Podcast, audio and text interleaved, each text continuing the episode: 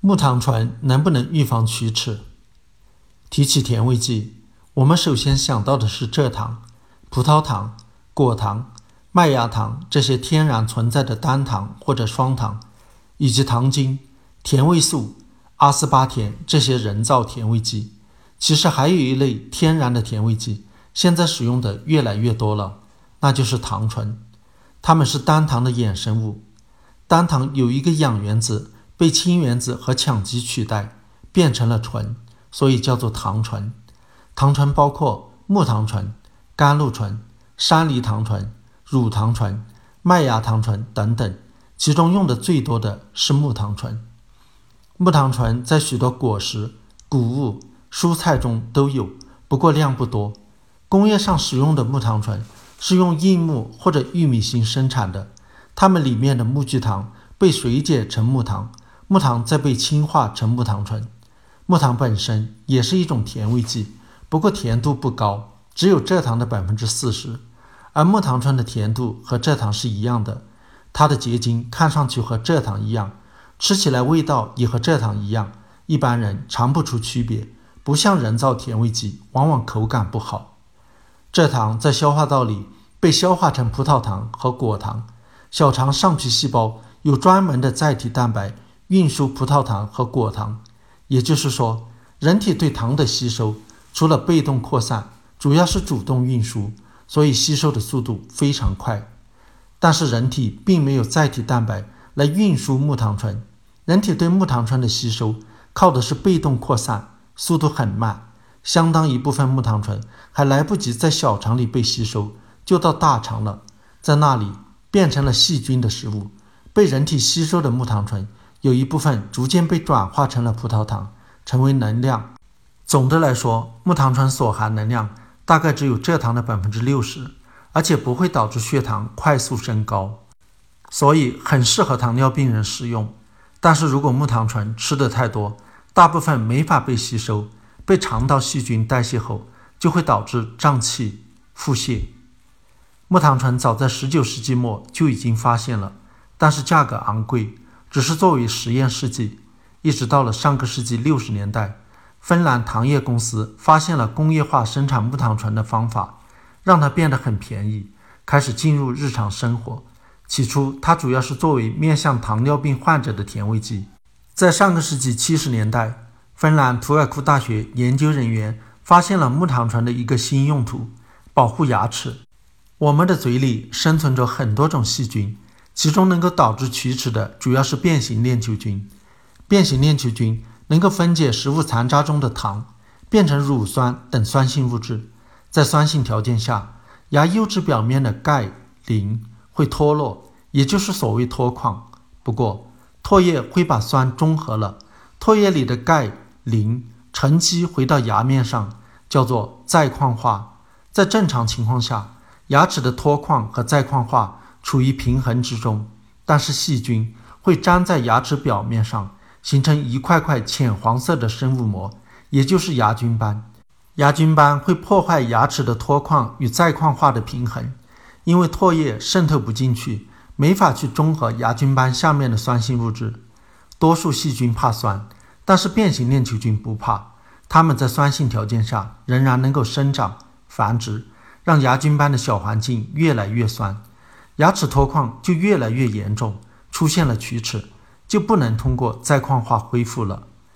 图尔库大学研究人员通过一系列研究，发现如果用木糖醇取代食物中的糖，就可以显著降低龋齿的发生率。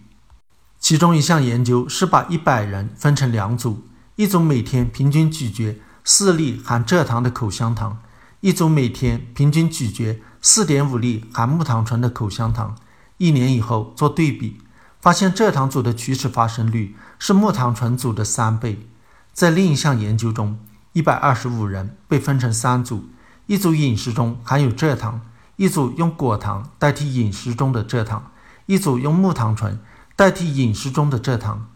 两年以后，蔗糖组平均有七点二颗蛀牙，果糖组平均有三点八颗蛀牙，而木糖醇组则没有蛀牙。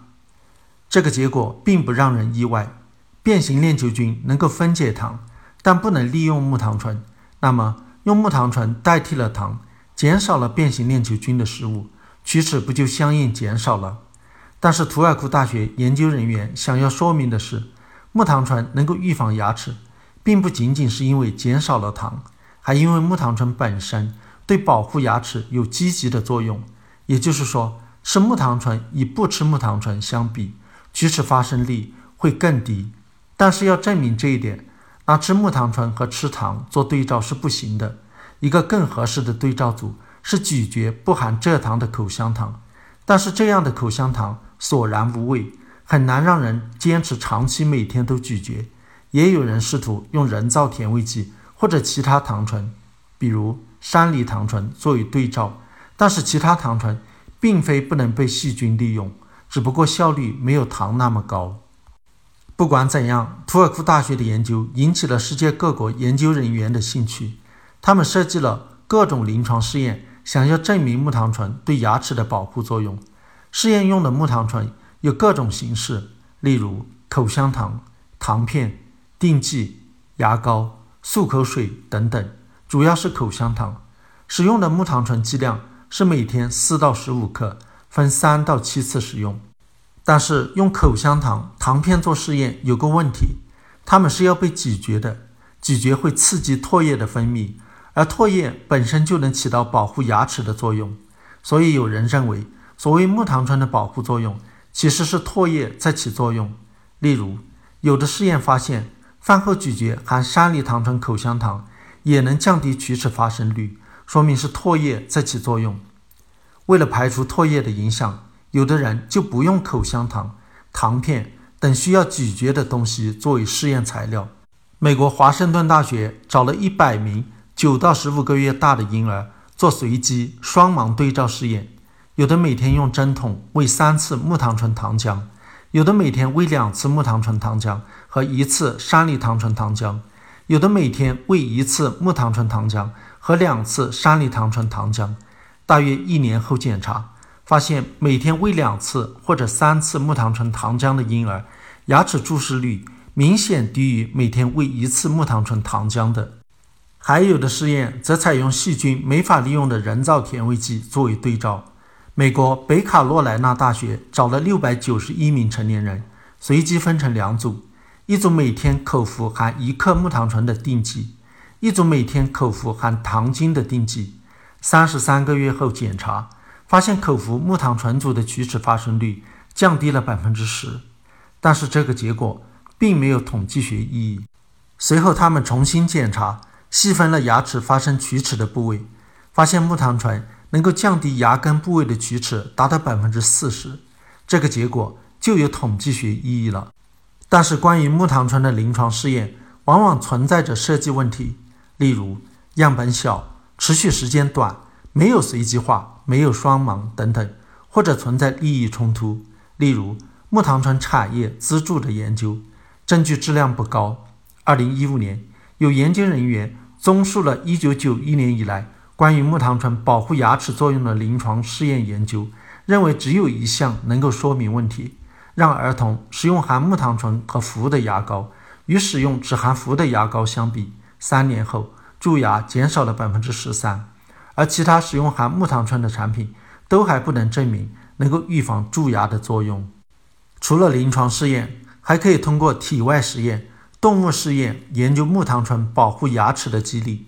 有的研究发现，木糖醇能够跟钙离子反应，有助于牙齿的再矿化。还有的研究发现，木糖醇不仅不能被变形链球菌利用，而且还能杀死变形链球菌。这是因为变形链球菌会把木糖醇误当成糖吸收进细胞内，但是又不能代谢木糖醇。如果周围环境中木糖醇浓度比糖浓度高很多，变形链球菌吸收的都是没法利用的木糖醇。就会被饿死，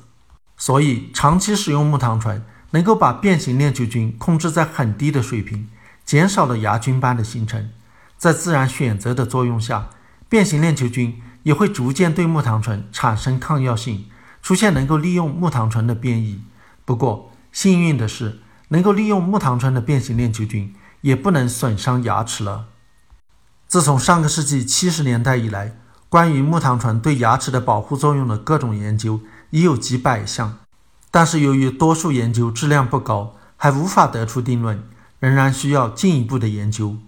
不过，不管木糖醇本身是不是对牙齿具有积极的保护作用，至少有两点是可以肯定的，那就是木糖醇取代糖能够预防龋齿，刺激唾液分泌，有助于牙齿再矿化。所以，饭后咀嚼只用木糖醇做甜味剂的无糖口香糖，能够起到保护牙齿的作用。根据有些研究的结果，每天至少要咀嚼三次，木糖醇的总剂量应该不少于五克。有的研究认为，木糖醇浓度越高，对牙齿的保护效果越好。但是，口香糖里的木糖醇含量总是有限的，何不直接口含纯木糖醇呢？那样木糖醇的浓度不就能够达到最高吗？有一个德国医生就是这么想的，他的建议是饭后用一小勺木糖醇漱口，口含着木糖醇直到融化，然后漱口五分钟后吐掉，而且不要马上用水漱口。虽然这个医生声称他的患者长期坚持用木糖醇漱口，对牙齿产生了神奇的保护治疗作用，网上也有很多人为其作证，但对此并没有严格的临床试验证明。